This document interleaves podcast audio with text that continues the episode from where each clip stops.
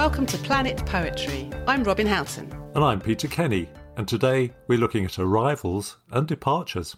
Peter interviews Rhona McAdam and looks back at her six volumes of poetry and anticipates the forthcoming collection, Larder. Peter and I discuss Rachel Boast and Jackie Wills. Plus, emerging poets. Who on earth are these people? Hmm, are they young? Are they old? Or are they. Anyway, let's start with a poem. Have you got something for us, Peter? Yeah, it's The City by C.P. Cavafy. Um, and it goes with our uh, travelling theme.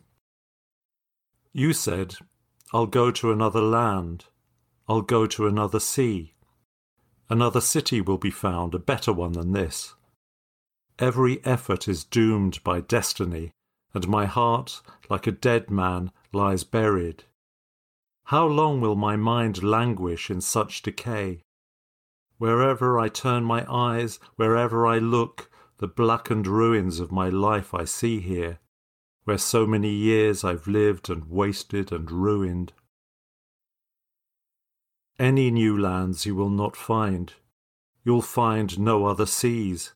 The city will be following you. In the same streets you'll wander, and in the same neighbourhoods you'll age, and in these same houses you will grow grey. Always in this same city you'll arrive, for elsewhere do not hope.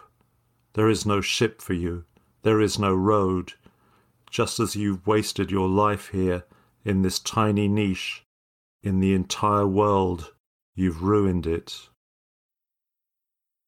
That's a nice cheery one, isn't it? That's exactly how I feel sometimes the last few months, that nothing's, we're never going to go anywhere. But yeah, what I like about that is because Greek poetry is all full of traveling between islands and so on. And this kind of poem is talking about essentially wherever you go, you're going to take the city, your own place, your own personality, everything about you with you.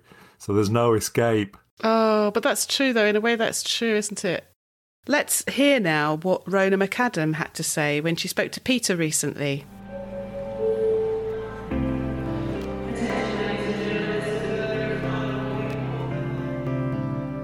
Born in Duncan, British Columbia, Rhona McAdam is the author of six collections of poetry, beginning with 1984's Life in Glass, Hour of the Pearl, Creating the Country, Old Habits, Cartography, and in 2014, Exville. A brand new collection, as yet unnamed, is in the final stages of completion. With poetry infused with departures and arrivals, absent lovers, lost family, and passionate encounters, I'd like to welcome Rhona McAdam to the Planet Poetry podcast. Thank you, Peter. So, Rhona, for those who don't know you, where in the world are you and what's life like there right now? I'm in Victoria, British Columbia. So, I'm on the east coast of the west of Canada. um, okay. sorry, the east coast of Vancouver Island on the west coast of Canada. I'm quite well, actually. The um, pandemic craziness is here as well, but not as rampant as in the UK. And um, I have a house and garden and dog to walk, so I'm doing all right, actually. Do you find your uh, routine untroubled?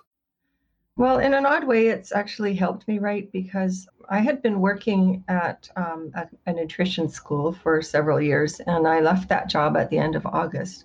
Actually, quite a bit to do with um, COVID. Um, the office policies were not to my liking. So I've been meeting with my poetry group from London through Zoom, and that's given me deadlines, and I've been writing quite a lot actually. Yeah, jobs get in the way of, of uh, poetry, I find.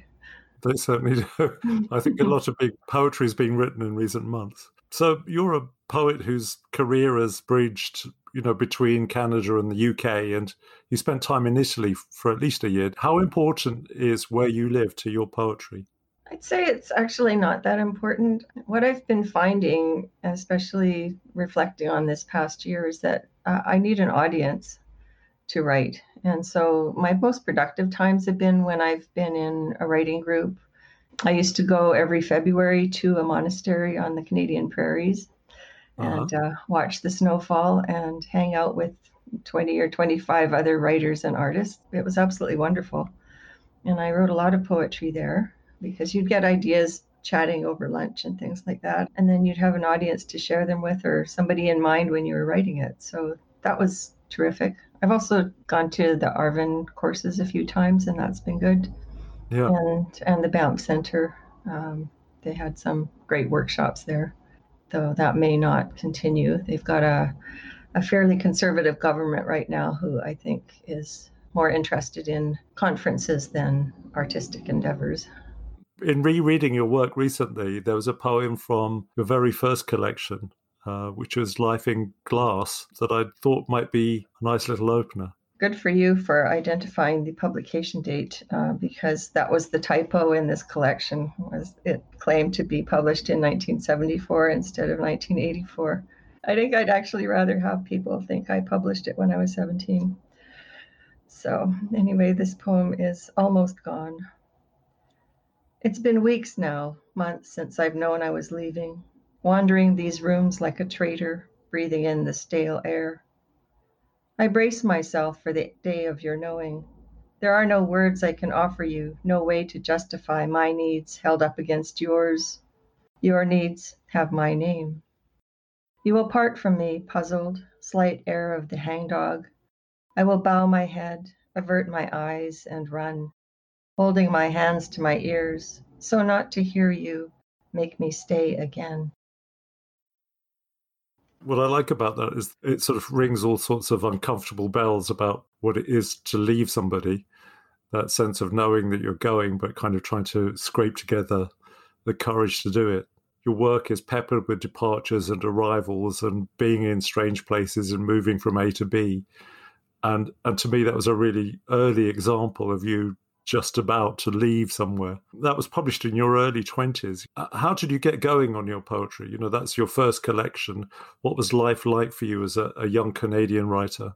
Well, I actually started writing poetry in, in school. Uh, I used to write insulting little ditties about our teachers or um, the circumstances in which we found ourselves because I was in a boarding school, which is quite unusual for a Canadian. And then um, I had some early encouragement from a teacher who told me um, that he'd heard I wrote competent student verse. And that was enough to really um, give me praise indeed.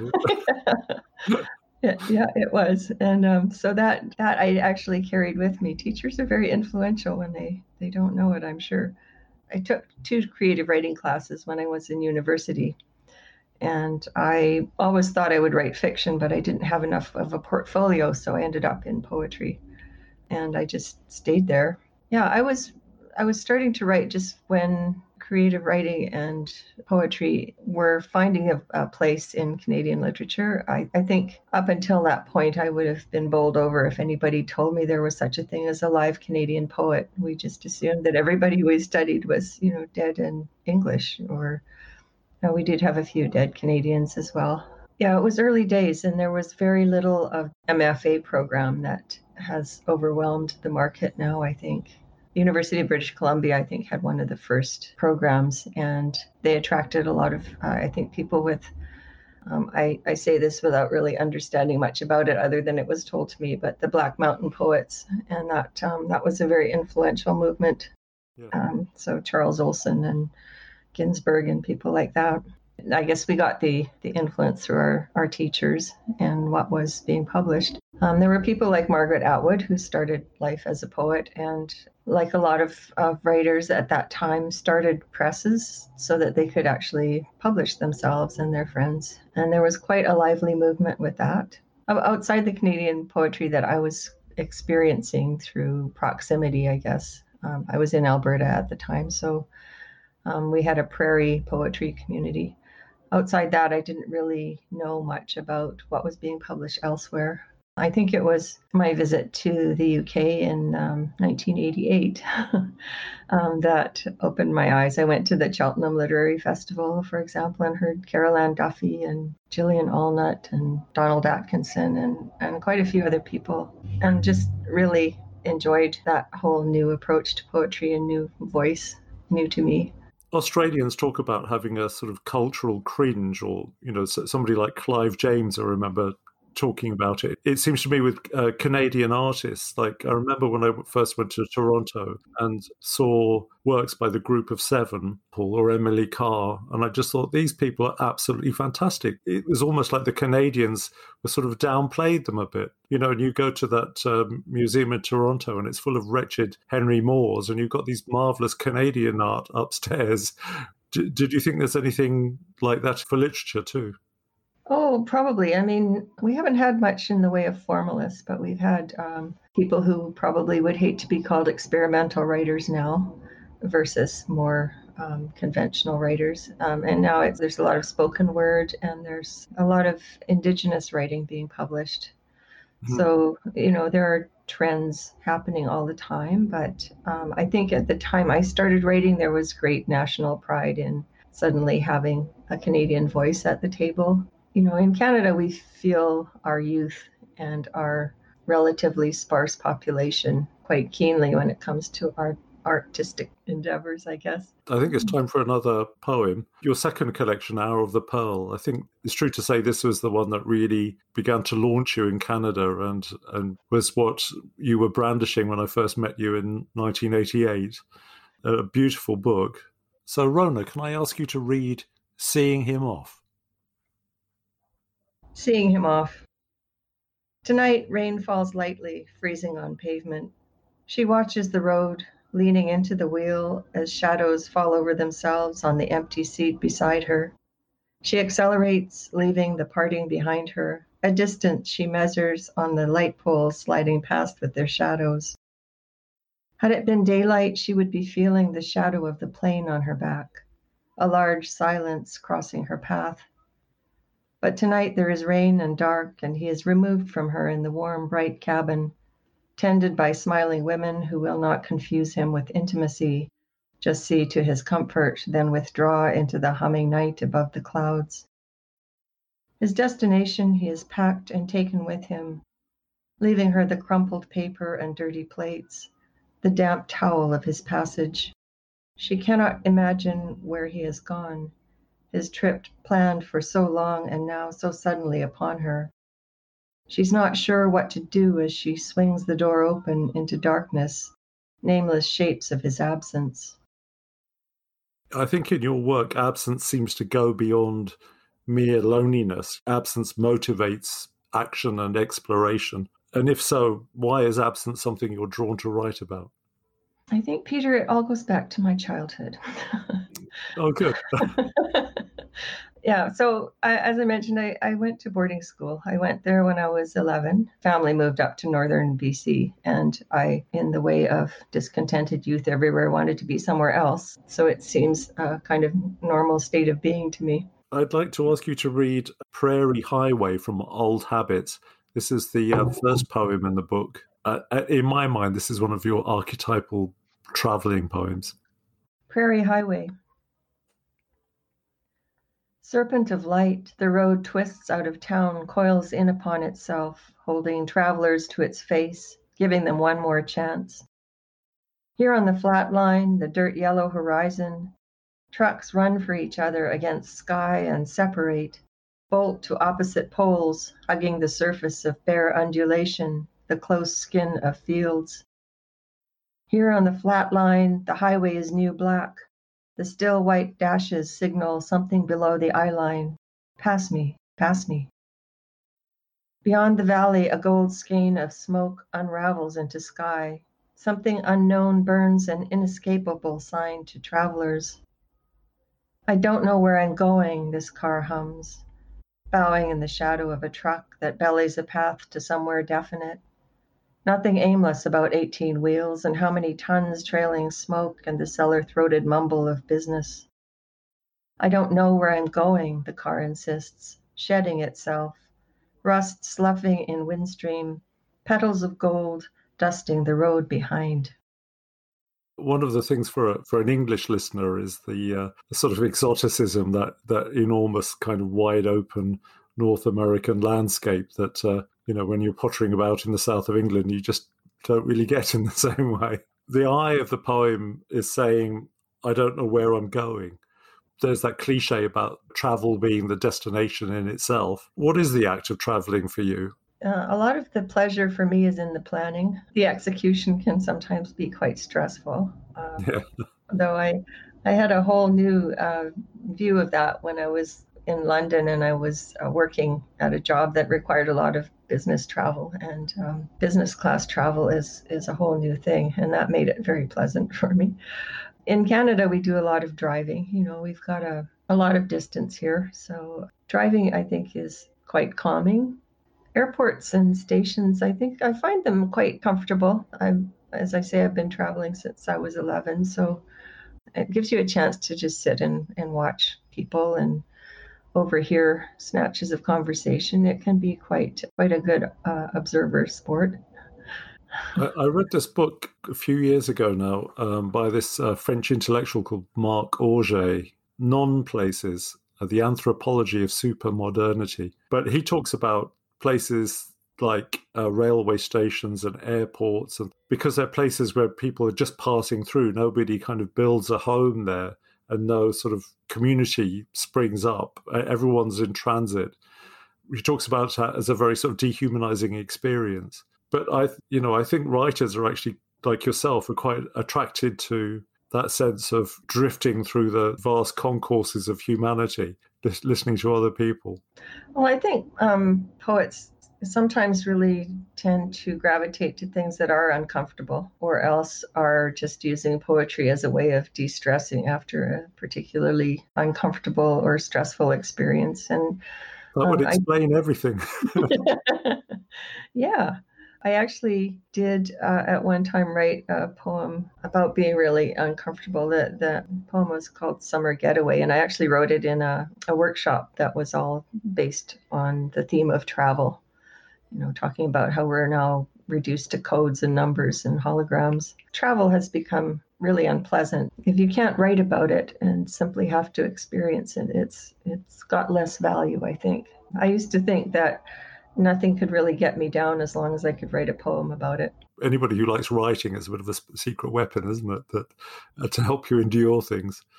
Can I ask you to read your poem "Shoes" from Cartography?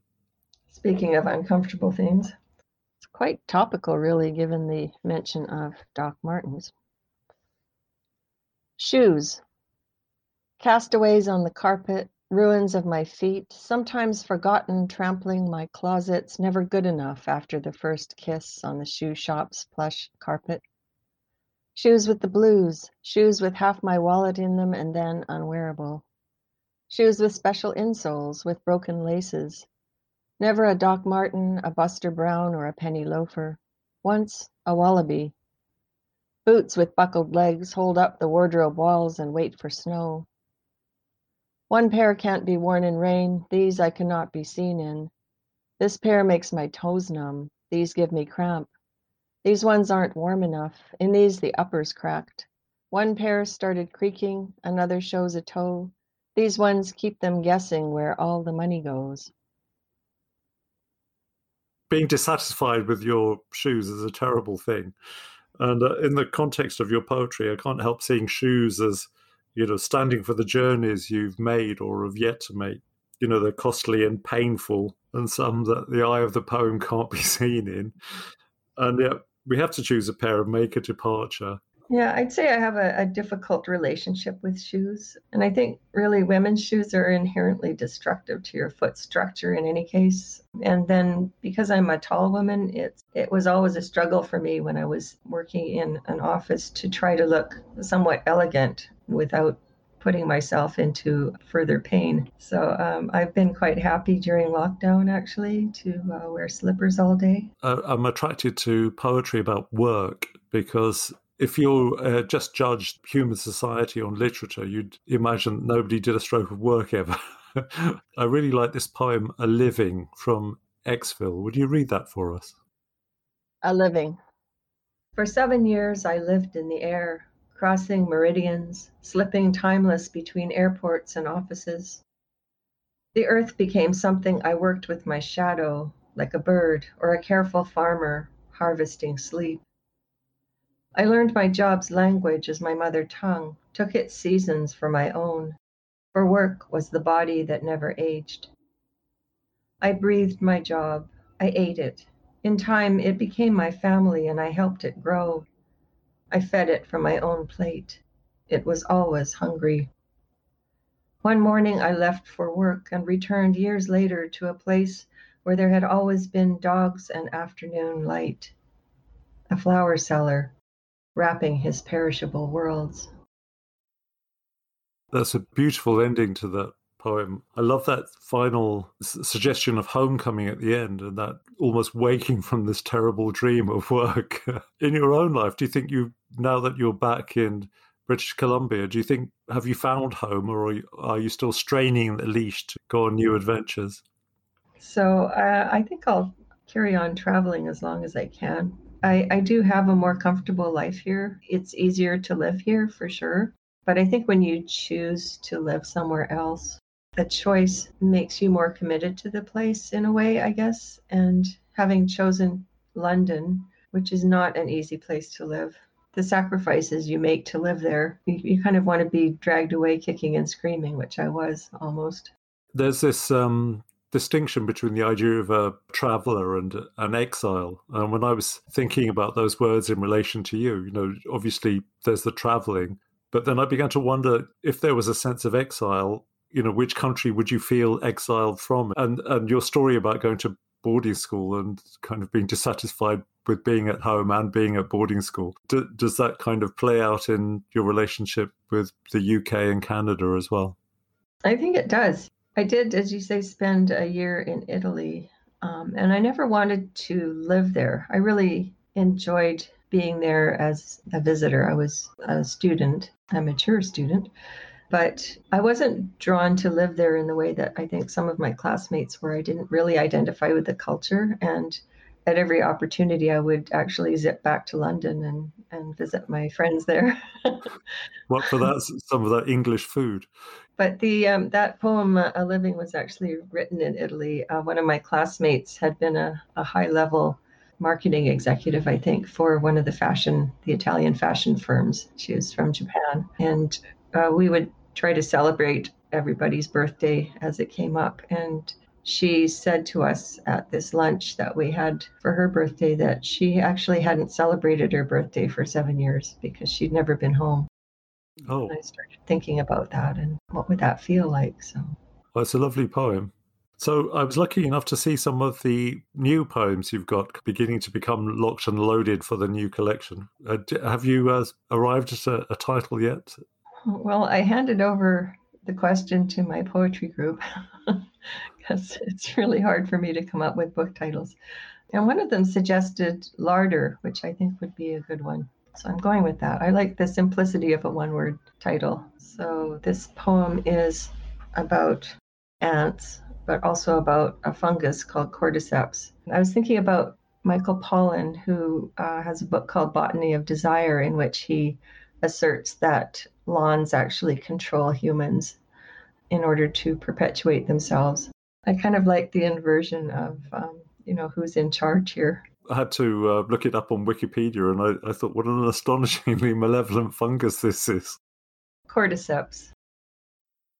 The ant has been infected with the need to climb.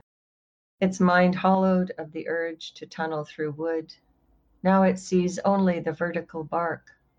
All it has left are the stars and the struggling up, while the fungus rides the ant's mind with the whips of instinct.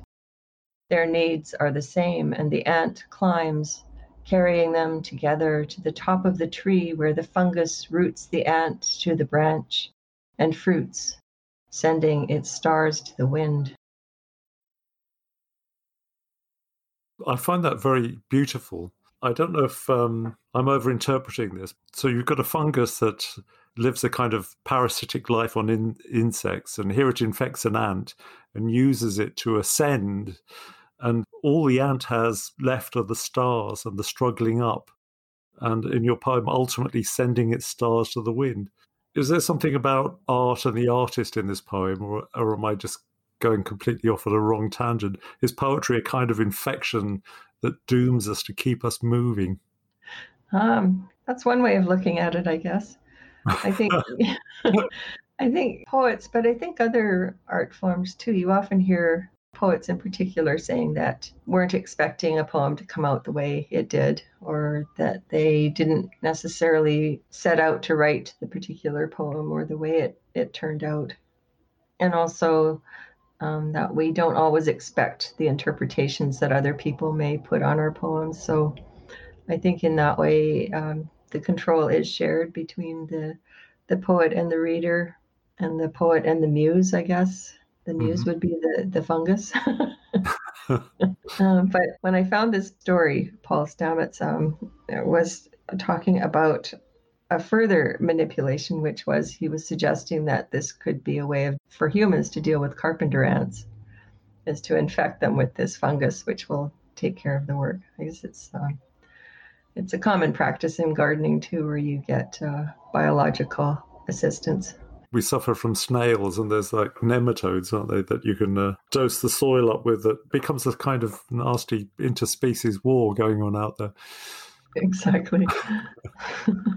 so, when can we expect to see you back in the UK? I mean, presumably you'll be back as soon as uh, all this business settles down a bit. Um, when I have a new book in my hand, I'd like to come and do some readings. I've found that my poems have been well received when I've read them in England, and mm. I really um, appreciate that. Well, I've certainly been enjoying your poems for, for many decades now, and it's been really lovely to have you on Planet Poetry. Well, it's been quite an honor to be here. I'm really enjoying the podcast.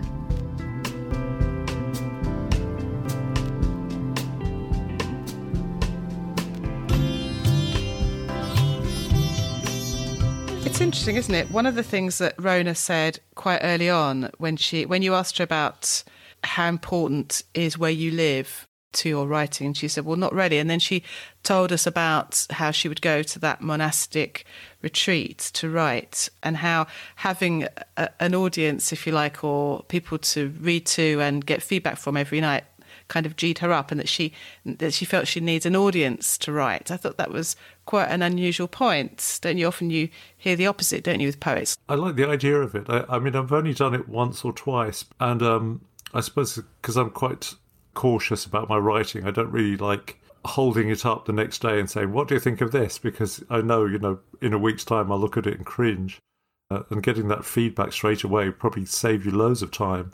Yes, yes, um, indeed. I don't want to keep banging on about, you know, having worked in advertising, but, you know, you write something in advertising and then as soon as you've put your pen down or finished typing, you send it off to 10 people who then come round to your desk later on and tell you where you've gone wrong.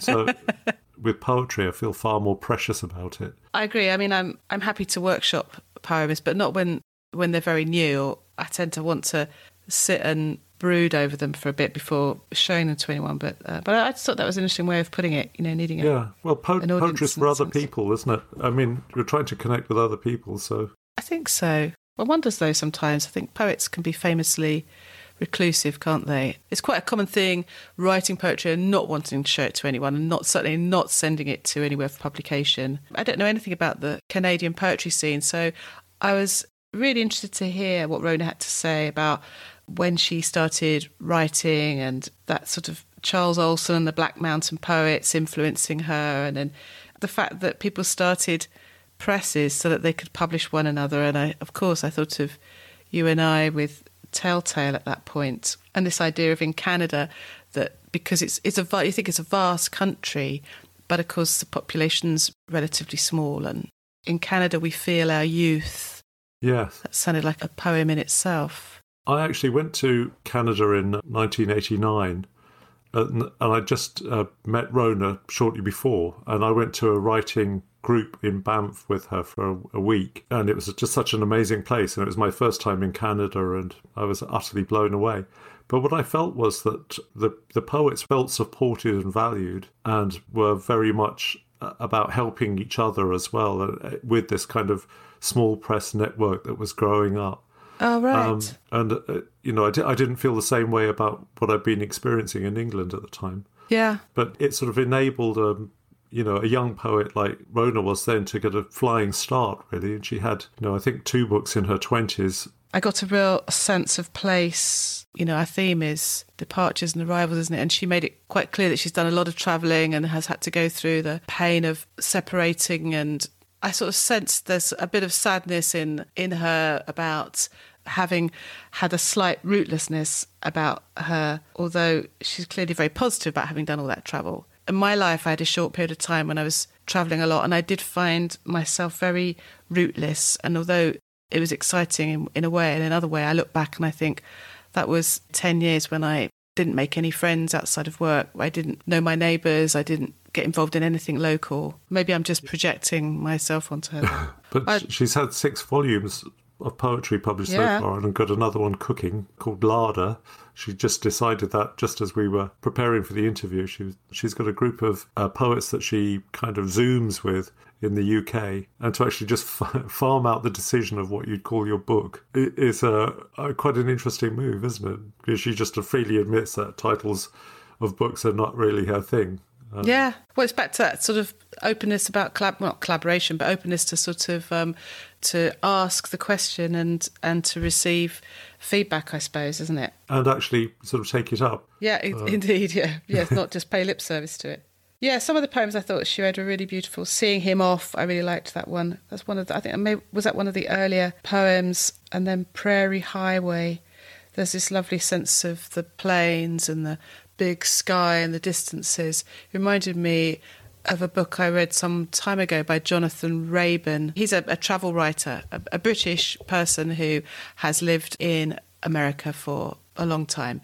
And this book was all about his trip through Montana and looking at the history of the settlers there when the railroad first was built, oh, wow. uh, heading west. And he kind of pieces together the history of the first people to settle, and some of them made it and some of them didn't. They were defeated by the, the loneliness and the vastness of it and the climate. So I've lived with uh, Rhona's books for decades now and uh, keep dipping back into them. It's quite a privilege when you know a, a poet through you know decades of their career, and her books are well worth checking out. There's, she's got a fine body of work, and I'm really looking forward to the new one, Larder. Me too. Good interview.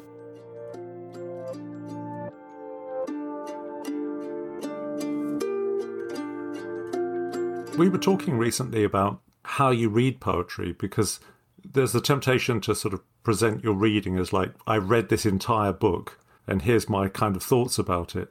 Whereas I think, do you read books like that? Occasionally. I did set myself the task a few years ago on my blog of reading three collections a week.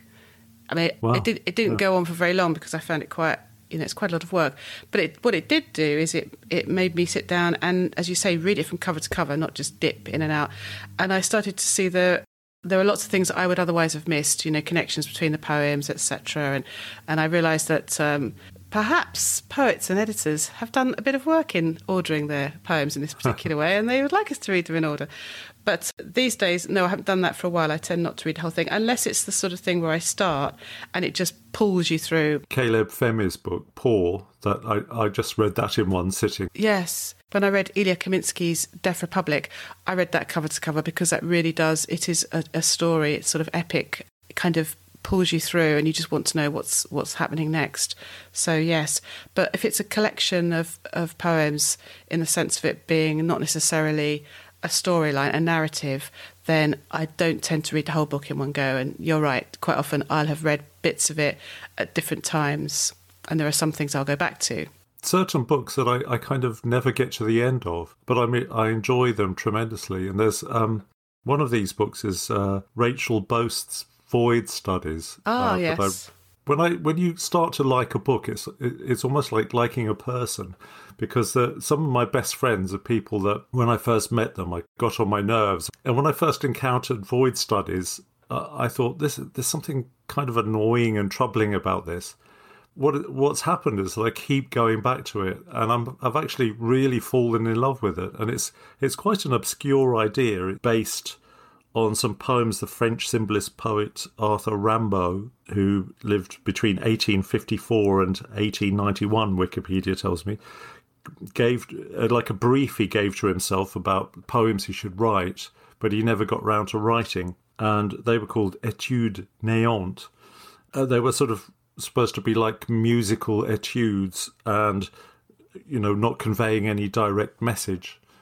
The blurb on the back of the book has got that, and there's notes at the back about you know Rimbaud's Etude Néant, and it sort of invites a intertextuality. You know, makes you want to think, well, what's the whole Rimbaud angle to this?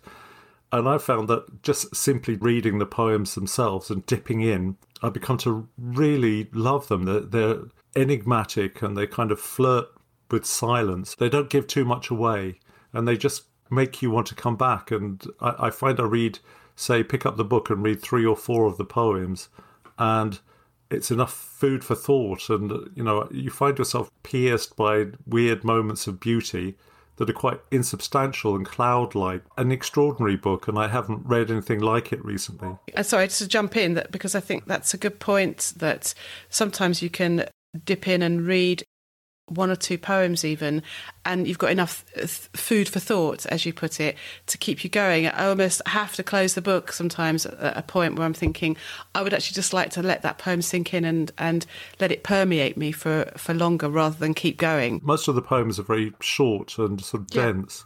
Yeah. Um there's this poem quicksilver. The more i look the less there is of me on a clear day by the edge of the water in the moment when a memory surfaces of the thoughts of another who at the time said nothing, but in a sudden movement of their hand held the silence as if it were a living thing. Sleep creature, caught in a wave transmitting, as now, the same reflected light dreaming rapidly along the length of a willow tree you can picture somebody standing by a river and just thinking about time and silence and all kinds of other things that just seem slightly out of reach. But it's a poem that, and there are so many like this that, you know, I keep returning to and think how enigmatic and beautiful and gesturing towards things that most poets don't write about. I've been reading uh, Jackie Wills, her collection called A Friable Earth, which is published by arc. I came across Jackie quite a long time ago. I mean, she's Brighton based, so she's on our manor.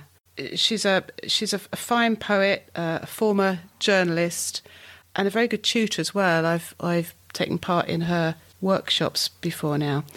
The first book of hers I came across that I really enjoyed was called Woman's Head as Jug, and that's from about six or seven years ago, I think now. She writes about human scale nature and human nature in all its gory glory, and she's very matter of fact. She'll write about the nature of gardens and allotments and its experienced places. That's what I like, I think. It's very much from her experience. It's not talking about nature in an abstract way.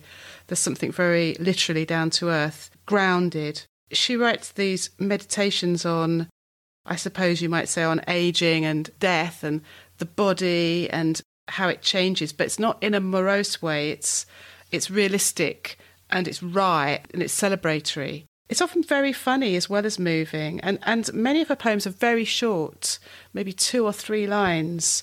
But she, she packs so much into that, and I wonder if the journalist background has something to do with that. Doesn't believe in wasting words. Wrote some um, headlines in her time, probably. I expect so. Yes, yes. May I read a poem from it? By 61. Somewhere there's a dump of wasted time where starting and not finishing, late trains, queues at a till are lobbed into shipping containers, with time spent staring at TV dramas, free papers, doodles, and mirrors to meet the hours waiting for repairs, on hold, renegotiating a contract. How many ways could I waste it? And is that what the cat does? Going out, coming in, going out again?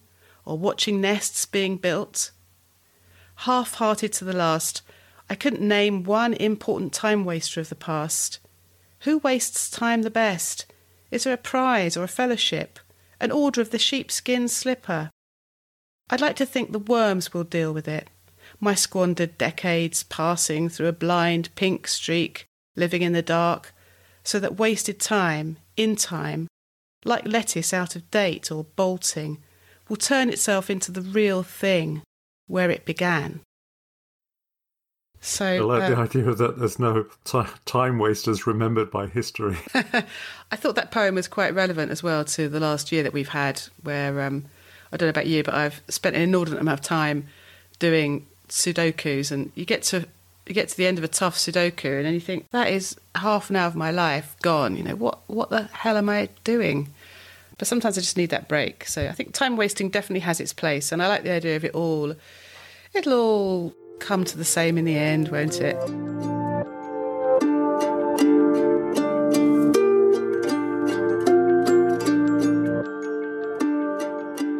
Does this yeah. qualify as a thorny issue, Robin? What you're well, about to say? Well, I don't know. It's uh, just it's one of those things that comes again and again, doesn't it? Rears its ugly head. But there was something on Twitter this week. There was a tweet from Literature Wales uh, announcing a, an exciting opportunity for an emerging poet. I saw a comment on it from someone saying, actually, if you want an emerging poet, why the age limit? It's discriminatory. If you want a young poet, say so. The Scottish Poetry Library defined emerging by publications, achievements, not age. Literature Wales could do better. So, mm. and Literature Wales did respond, to be fair, and they fairly immediately said, sorry, yes, we've amended it. We've taken out the word emerging. So then I went to read what the opportunity was, and yeah, it sounds very exciting, but it still doesn't make it clear until you get to the very bottom of the page that the opportunity is only if you're aged 18 to 30. Uh, so, um, yeah. so yeah, okay, they, they, they corrected that and they took out the word emerging, but this, there's this word emerging, isn't it? Emerging, new, and young kind of get conflated, and I don't know whether it's just people just not really thinking about it when they put down their promotional copy, or whether it's people do still think, oh, yes, young means emerging. I don't know. What do you think? Yeah, well, obviously, I always talk about myself, and I think I'm I'm still think even at 61, I think uh, yeah, I'm, I'm, still to emerge. I still cling to this fiction that I'm uh, emerging still.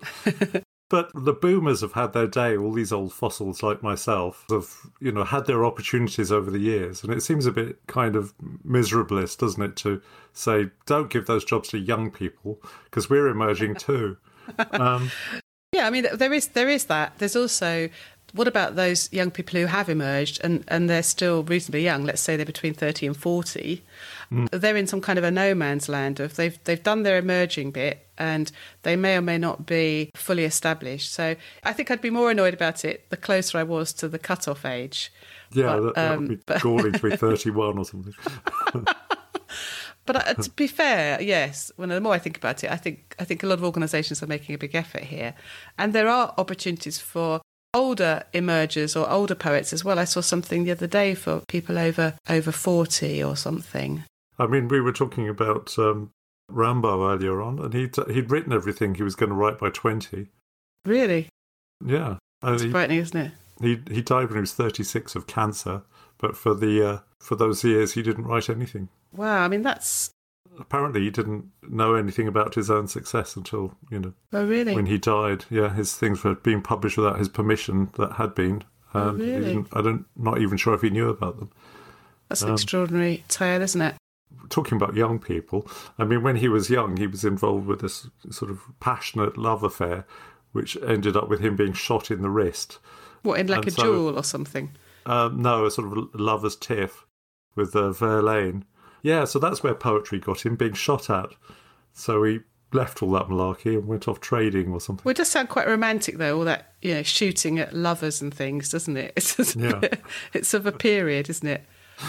like wilting away in an attic somewhere with smelling salts or something. Yeah, um, it wouldn't have yeah. worked if he was English, would it? You would have sort of had a passive aggressive cup of tea with him or something.